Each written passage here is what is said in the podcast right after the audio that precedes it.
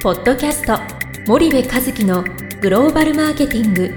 すべてはアジアで売るためには過去1000社以上の海外展開の支援を行ってきた森部和樹がグローバルマーケティングを分かりやすく解説します。こんにちはナビゲーターの東忠夫です。こんにちは森部和樹です。じゃあ森部さんあの、まあ、前回お客さんの状況とかお聞きしたんですけども、はいまああのある意味お客さんもその海外の海外事業者だとうん。通常は海外に渡航が入って、はい。現地で見てきて、うん。うん。それをまたうん。戦略に変えるっていうところで、はい。まあ、物理的にその現地に行けなくなったので、はい。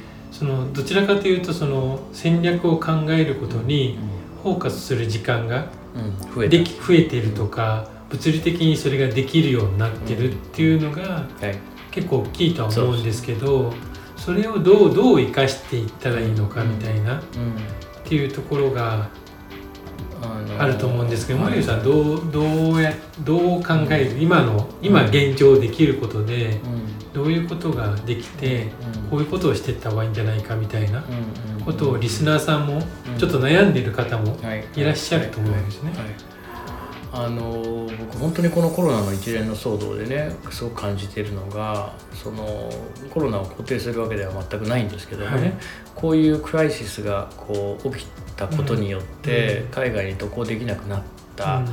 あーその海外関連事業をやってる方々がねそのもう一度自分たちのやってきたこととか、うん。これからやろうとしてることって正しいんだっけっていうことを、うん。うん。うん。もう一回こう考え直すっていうことを始めていて、でよりねその、えっと戦略についてのその打ち合わせをしてほしいっていう依頼がものすごい増えたんですよ、はい。多分ね3倍4倍になってるんですよね、うん。そういう話が、うん。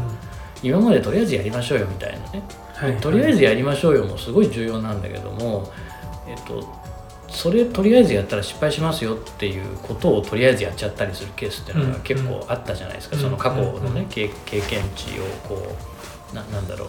あんまり調べずにこうやっていくみたいな、はい。だからそういう意味ではものすごいギフトな時間だと思っていて、うん。で、えー戦略日本企業のそのこの後のねアフターコロナの戦略性ってすごく高まるんだろうなっていう気はね、すごくするんですよね。はいで特に B2C なんてマーケットで出遅れてるわけじゃないですか欧米はいの先進的はない。グローバル企業に比べたら、うんですごくいいのは自分たちだけ止まってるんではなくてグローバルの先進的な競合も止まってるわけですよ、うんうん。そしてこの止まってる間にどれだけその動き出した後のうん戦略を完璧に練れるかっていうのはね、うん。すごいあの重要なことなのでそういう意味では何だろう。本当にまたとないチャンス。こんな立ち止まることってないもんね、まあないでしょうね。我々もそうだよね。そうですね。自分のことを自問自答するもんね。うん。だからそういう意味ではいい機会なんじゃないかなと思うんですよね。そうなるとやっぱりその戦略の見直しだったり、うん。まあ、今までできてなかったやりたいけどできてなかったこともうん。戦略の中であると思うんですけど、はいそれを、はい。まあ、どう実現するか考える時間だったり、うん。やっぱそこの戦略っていうものをもう一度何かしらで見直すうん。いい期間であって、うん。それをやっぱり今のうちにやっておかないと、うん。まあどっちみちこのコロナの問題っていうのはうん。何かしらの形では収束うん。していくわけで、うん。その後はどうするかっていうところは、うん。やっぱり今にかかってるっていうところが大きいんですかね。そうですね、しばらく時間かかるし長期的になるしこうコロナときっぱりさっぱりお別れっていう話にはおそらくならないっていうのが多くの専門家の見方じゃないですか。はい、なので僕はあのそのウイルス学の専門家じゃないのでうん。それは分からないけど、でも、うん。そんな僕でもきっぱりさっぱりコロナとお別れにはならないんだろうなとは思うので。うん。そういう意味ではまああの時間はかかるんだでしょうけどもまあ前には進んでいくわけじゃないですか。はいはい。でそうなった時にじゃあどういうことができるのかっていうことを今考えれる非常にいい機会だと思うのではい。で結構コロナの前って当たり前のことがこう各社さん当たり前にできてなかったことって戦略上たくさんあってね。うんうん。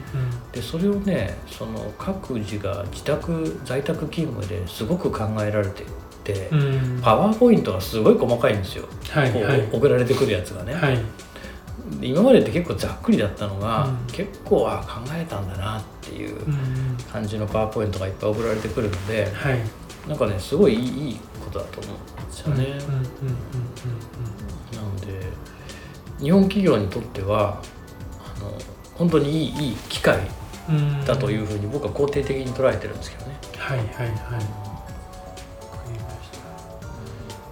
まあそういった時間をどう使うかでまたうん違ってくるということでそれをまあ具体的にどこまで描けるかっていうところは結構大きいってことですかね。うんこの後のねはい。動き出した後のその進み方とかうん進むスピードが今そういうことをやってる会社とそのそうじゃない会社でははいねはい。やっぱ全然違ってくるんじゃないかなというふうには思っていてうんで比較的うちのその取引先さんはものすごくそういうことを、うん。えーに時間を使ってる印象が、うん。うん。あーありますと。はい。という感じかな。うん。なのでうちもこれあの現地にうちのスタッフがいることも結構救われててね。ね。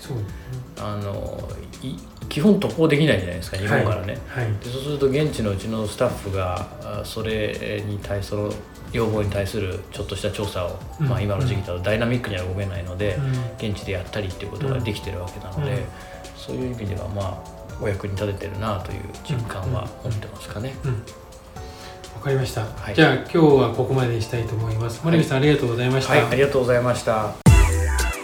本日のポッドキャストはいかがでしたか？番組では森部和樹へのご質問をお待ちしております。皆様からのご質問は番組を通じ匿名でお答えさせていただきます。podcast アットマーク spydergrp.com ポッドキャストアットマークスパイダー grp.com までたくさんのご質問をお待ちしております。それではまた次回お目にかかりましょう。ポッドキャスト森部和樹のグローバルマーケティング。この番組はスパイダーイニシアティブ株式会社の提供によりお送りいたしました。